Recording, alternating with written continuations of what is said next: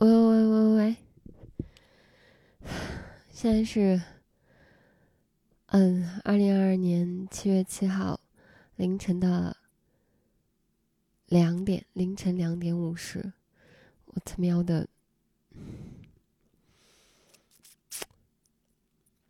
前一刻有人还在跟我说让我关上，但是我其实我对于录音软件。不是特别擅长啊，然后平时都是录音的时候都是他先设置好，然后这儿调一下那儿调一下，调的很复杂，然后我才开始录。但是他这会儿已经喝多了，然后什么也不知道，我就仅凭着我记忆中的他可能操作的那些步骤，然后我来。调整出来，但是能不能录音成功，其实我并不知道。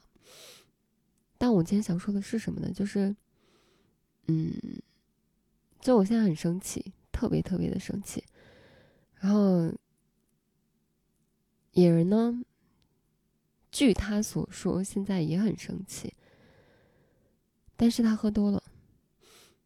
明天早上睡醒之后，记不记得这件事儿？然后，生不生气，完全没把握，我也不知道。但是我就想记录一下吧。然后，以我对他的了解啊，他明天睡醒之后，必然不会想提这事儿。那如果是在我比较期待的。情况下呢，我希望他跟这个人绝交，以后就不要来往了。但是，明天睡醒之后，他还记得多少？他还记得他这个所谓的酒后的哥们儿是怎么对他的？他能不能记得？我真的不清楚。然后他愿不愿意跟这个人决裂？其实我也不清楚。也就是我，我现在单方面的就很生气，就是很替我男朋友觉得，他妈凭什么？就是委屈，我他妈就想单方面宣战。当然，这个人啊也在录电台，据我所知也在录电台，也在录电台。嗯，据我所知啊也在录电台。那以我男朋友的人品，还有他的，嗯，行为处事的风格来说呢，他必然不会是想要公开宣战的。我也不知道我这么做对不对。那我只能选择一个折中的方案，就是我不公开他的电台，我不说他是谁，但是我必须把，必须要把这件事儿记录下来。凭什么呢？为什么我们就得忍呢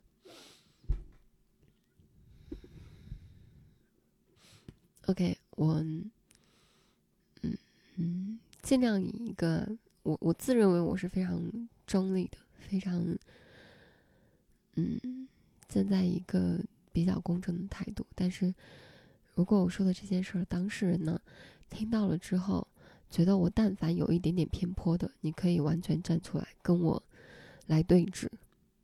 嗯，首先今天我朋友生日，那我跟我朋友在这边在约，那野人也在跟他所谓的这个朋友两个人单独的也在约，就说我们各自都有局。当然，我在我这边快要结束的时候，我发信息给野人，然后我说：“你那边结束了吗？”呃，几点回家？那野人那边告诉我他还没有结束。那我打了个语音电话，他好像语气有一点点飘，我有一点点不放心，所以我说那好，你发我位置，我去接你，我们俩一起回家。他发给我位置之后呢，我就去了。那我去了之后呢，他们好像也是在一个散场要回家的一个状态。应该是在他那个所谓的朋友的车的旁边。当时是野人和他，还有一个日本人。嗯，这句话我必须要客观来讲啊，就是这个日本人呢，可能不是特别懂中国的文化，他一直在跟这个野人的朋友在说说什么“我喜欢你”之类的一些话。这句话呢，客观来讲，可能是野人理解错了。嗯，北京爷们儿嘛，可能就是对于男生跟男生说喜欢这种词就很敏感。但是，嗯，OK，这点我必须要承认，也许前提可能是有一点点问题的存在。但是后来，后来我发现真的是这个日本人的问题，因为我是日语专业的，我是懂日语的，所以。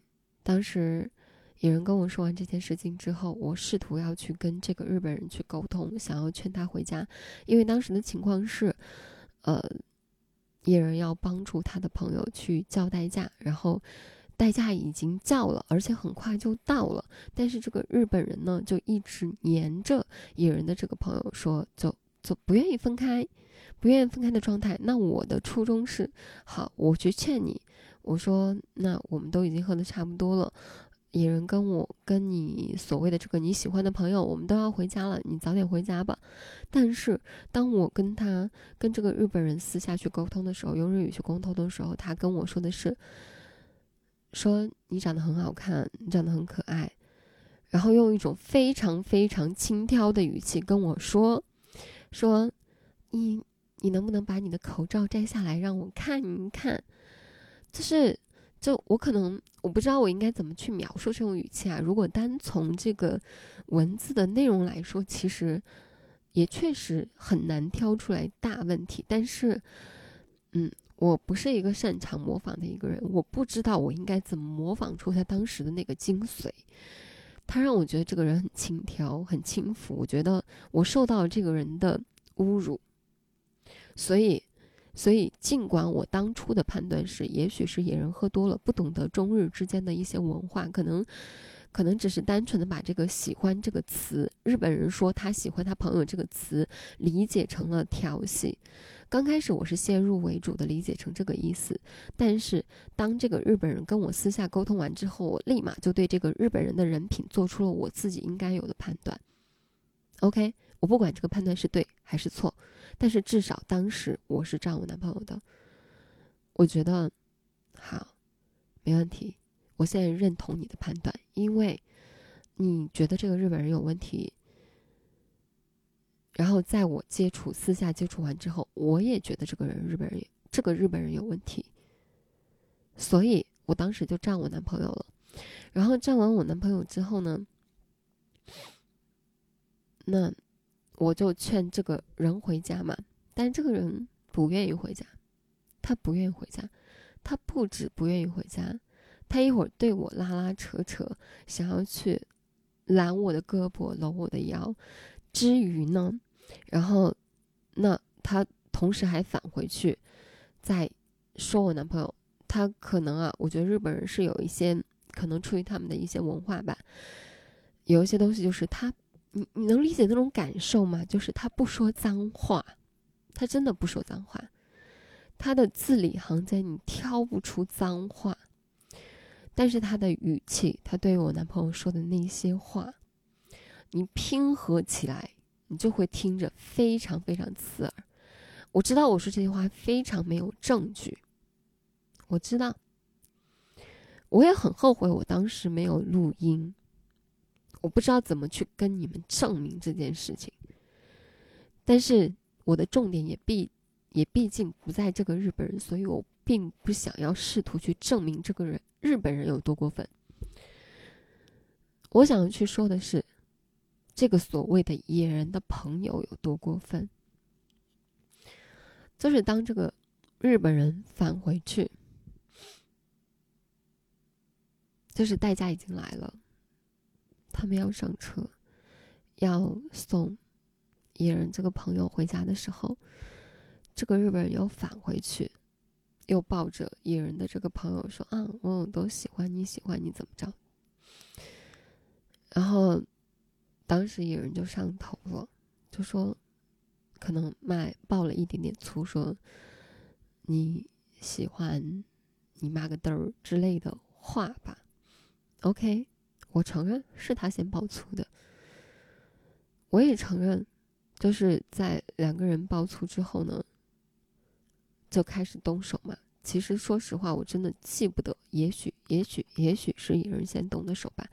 但是野人当时真的喝多了，我不能说谁站得住理儿，谁站不住理儿。我觉得男生在冲动之下，其实打打闹闹是。是还蛮正常的。如果这件事情没有他朋友在的话，没有他朋友后来的表现的话，我觉得你打这个架的话，我第二天可能我讽刺一下、嘲笑你一下，也就过了。然后两个人就真的互相动手起来的。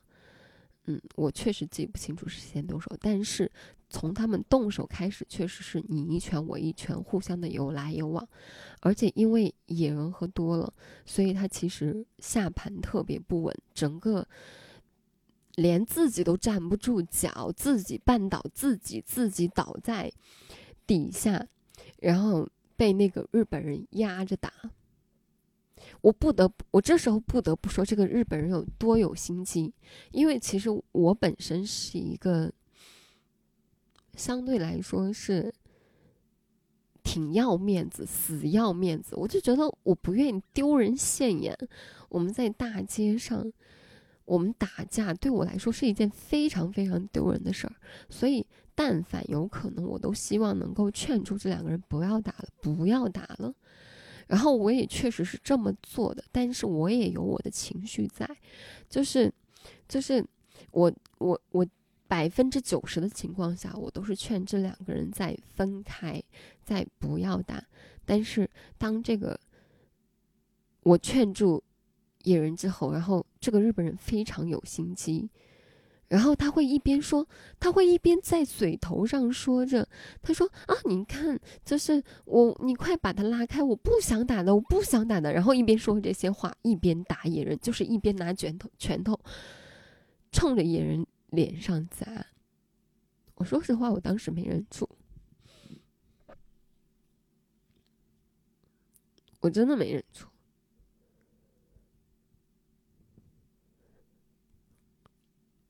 我觉得，但凡一个正常情况下，你的男朋友为了维护他的朋友，跟第三者起了冲突，还被那个第三者。被对方以一个绝对优势的情况按在地上打，我再理智，我刚开始再再劝，当我看他处于下风被另外一个人砸的时候、打的时候，我也是忍不住的，所以我当时确实动手了，我没忍住，我踹了那个人的，踹了那个人的头一脚。但是因为我本身也是从小到大没有打过架的，我很不擅长。非常不擅长，所以我去了之后，谁就飞了，然后我就去湿鞋，在这个湿鞋过程中，我不知道野人又被揍了几拳啊，因为，因为当我回到家之后，我发现野人全身上下都是挂彩的。当时，当时我会觉得，OK，只是拳脚相踢，我。看不过去，我帮帮忙。尽管我的力量很薄弱，我没有帮上什么忙。我我没觉得，我没有觉得，在没有动刀子或者没有动什么武器、没有动什么的情况下，只是一拳一拳的挥。我没有打过架，我不知道这种拳头有多凶，所以我当时没有意识到问题的严重性。但是当我回家之后，我真的非常非常的气愤。当然，非常气愤的这个原因很多啊，就是可能在最初我没有回到家情况下，我已经很气愤了。最气愤的原因是，当野人被这个日本人在按在花坛里边揍，摁在身下揍的情况下，他的那个朋友打开车门，躲进了车里边。我当时看到这个我就爆了，我特别特别生气。于是我跑到车前骂他朋友，这是我人生中第一次破口大骂吧。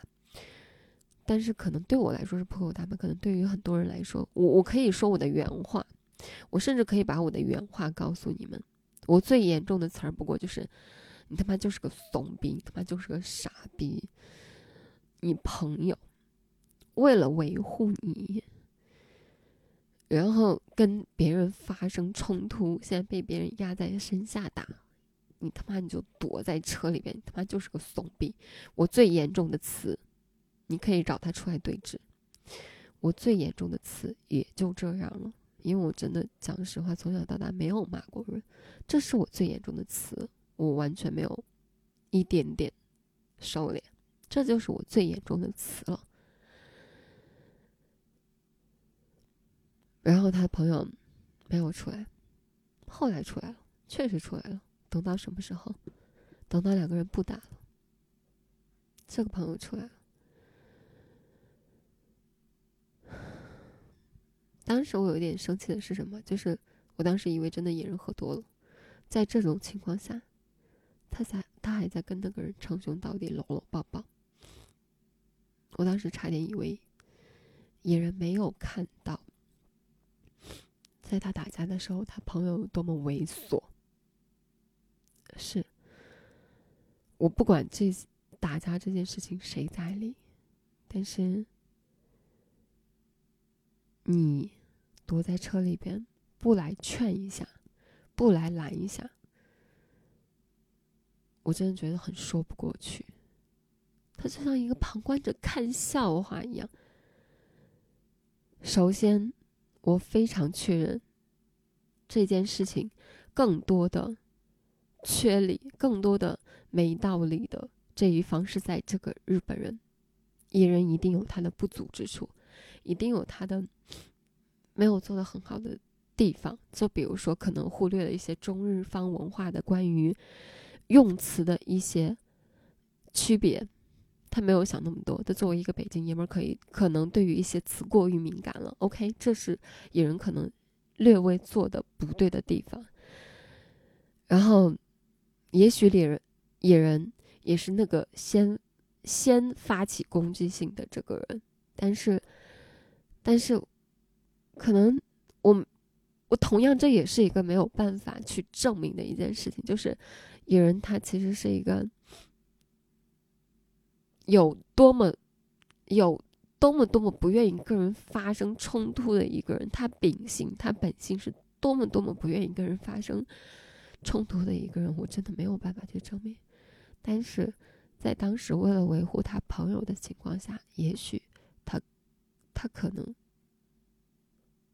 先发的去表现出了一些攻击性，但是因为他武力值太低，他武力值太低。然后也因为对方可能相对野人来说也比较清醒，所以野人在就是在打架这方面真的占了很多的下风。这些不重要，我不想说谁对谁错，我不去评价，因为各有各的看法。我可能我作为他的女朋友，也许也有我的偏颇之处，但是我必须要说的就是，这个朋友不值得交，野人的这朋友不值得交。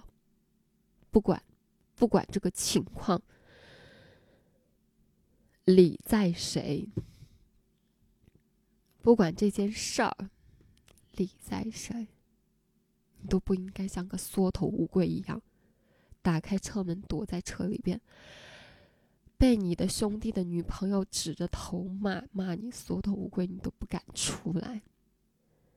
然后可能比较庆幸的是。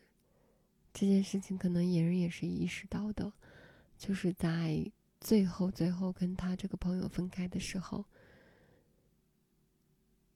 他有非常严肃的，就当然已经喝多了，可能他的严肃也不是特别严肃，但是非常郑重、非常认真的问他朋友，问了一句，就说：“为什么当时我跟那个日本人在打架的时候？”你没有出来帮忙，问了两遍，连续问了两遍，他朋友一句话都没有回答的上来，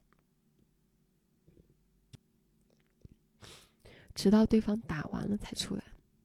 然后我还要说一件特别搞笑的一件事情是，好，我知道啊，这件事情说完之后，我明天一定会播，一定会放在胡来电台。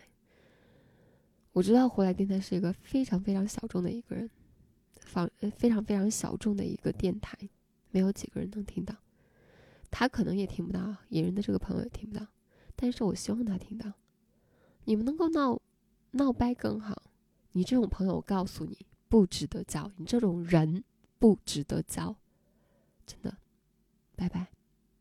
希望，希望以后你的朋友都能很好。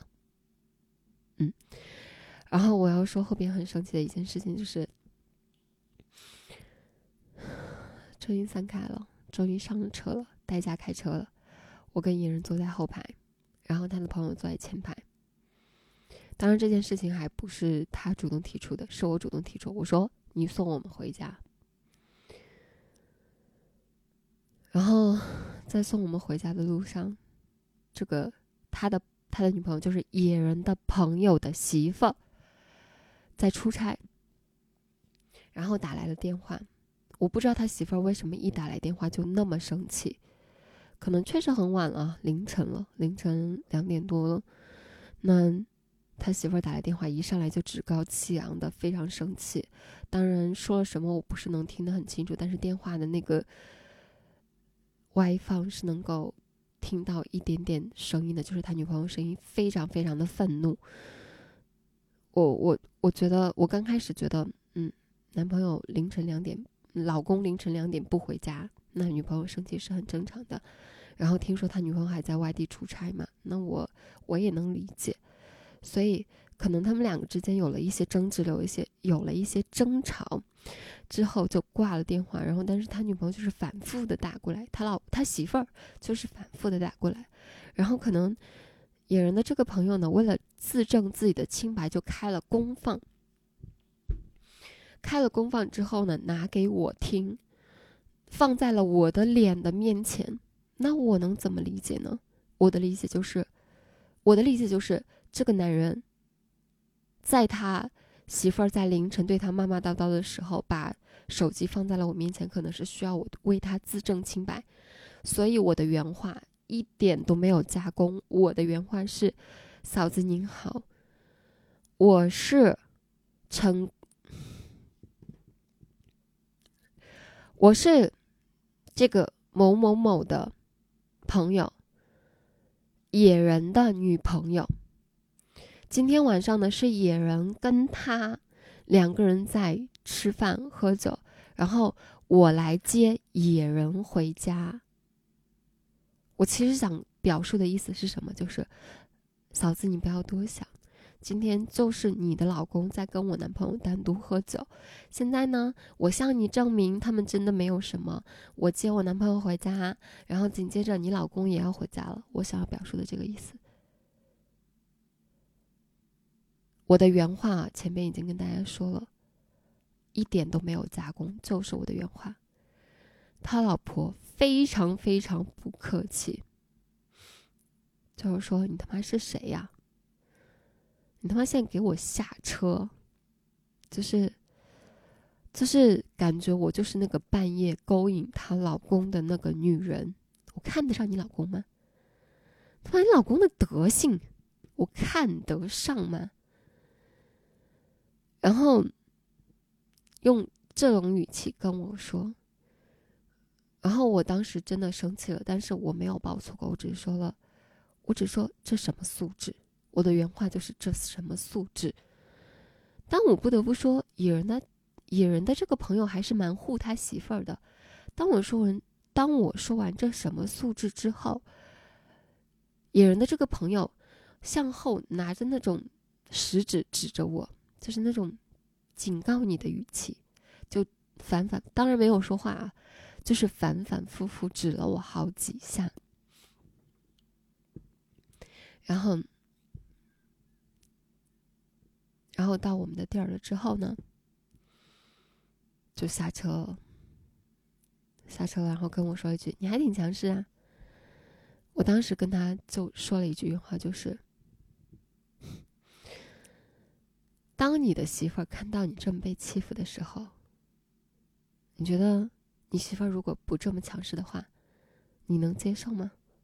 这是我的原话。但凡有一句我夸张了，麻烦你来跟我对峙。我是出于对于野人的尊重，我没有直接说出你的名字和你的电台，但是我的男人受这个欺负，我受不了，我忍不了。麻烦你来跟我对峙，自报你的名字，自报你的电台，我更开心，我就满足了。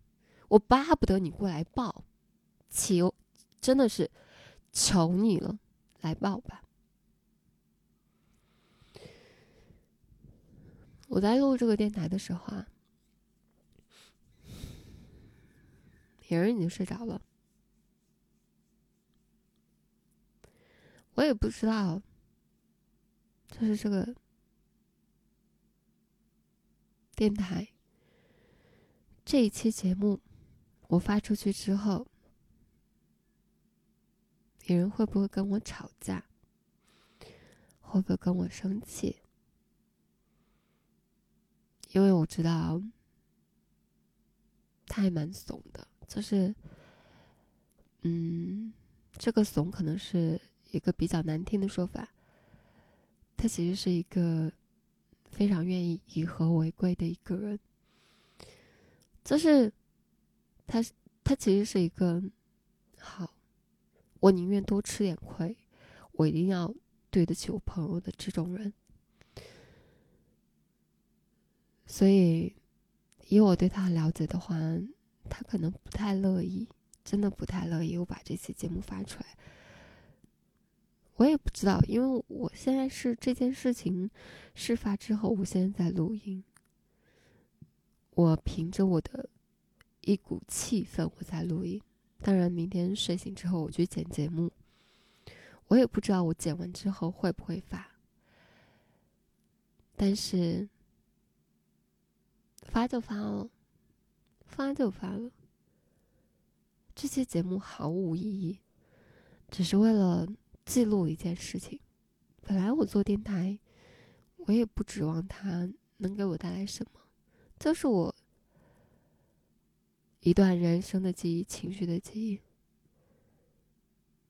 但是，我不希望明天有人睡醒了之后、酒醒了之后，因为今天晚上可能还记得的事情，明天睡醒之后受酒精影响，可能就忘记了。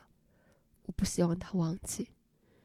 如果他忘记了之后还继续跟这个人做朋友的话，那我真的义不能平，非常义不能平。我没有办法去强迫他。我今天有一点点冲动，就是我打开他的手机，去把这个人的微信号删了。但是我后来想了想，我可以明天告诉他发生了什么，我可以告诉他。我的意见，但是决策权、决定还在于他。这是他的事情，我没有办法去代替他做决定。但是，是我没有办法代替他做决定。但是，录不录这期节目，录不录这期节目，记不记录这件事情，是我的决定。这也是我的电台，他也没有权利干涉我。我今天就是不爽。我就是要说，我也就是要让所有人的所有的人都知道。当然，我主要想让他知道这个人不值得交，同时我也想让所有人知道，请珍惜在意你们的朋友，请珍惜在。不管是什么情况下，都愿意无条件站你的朋友。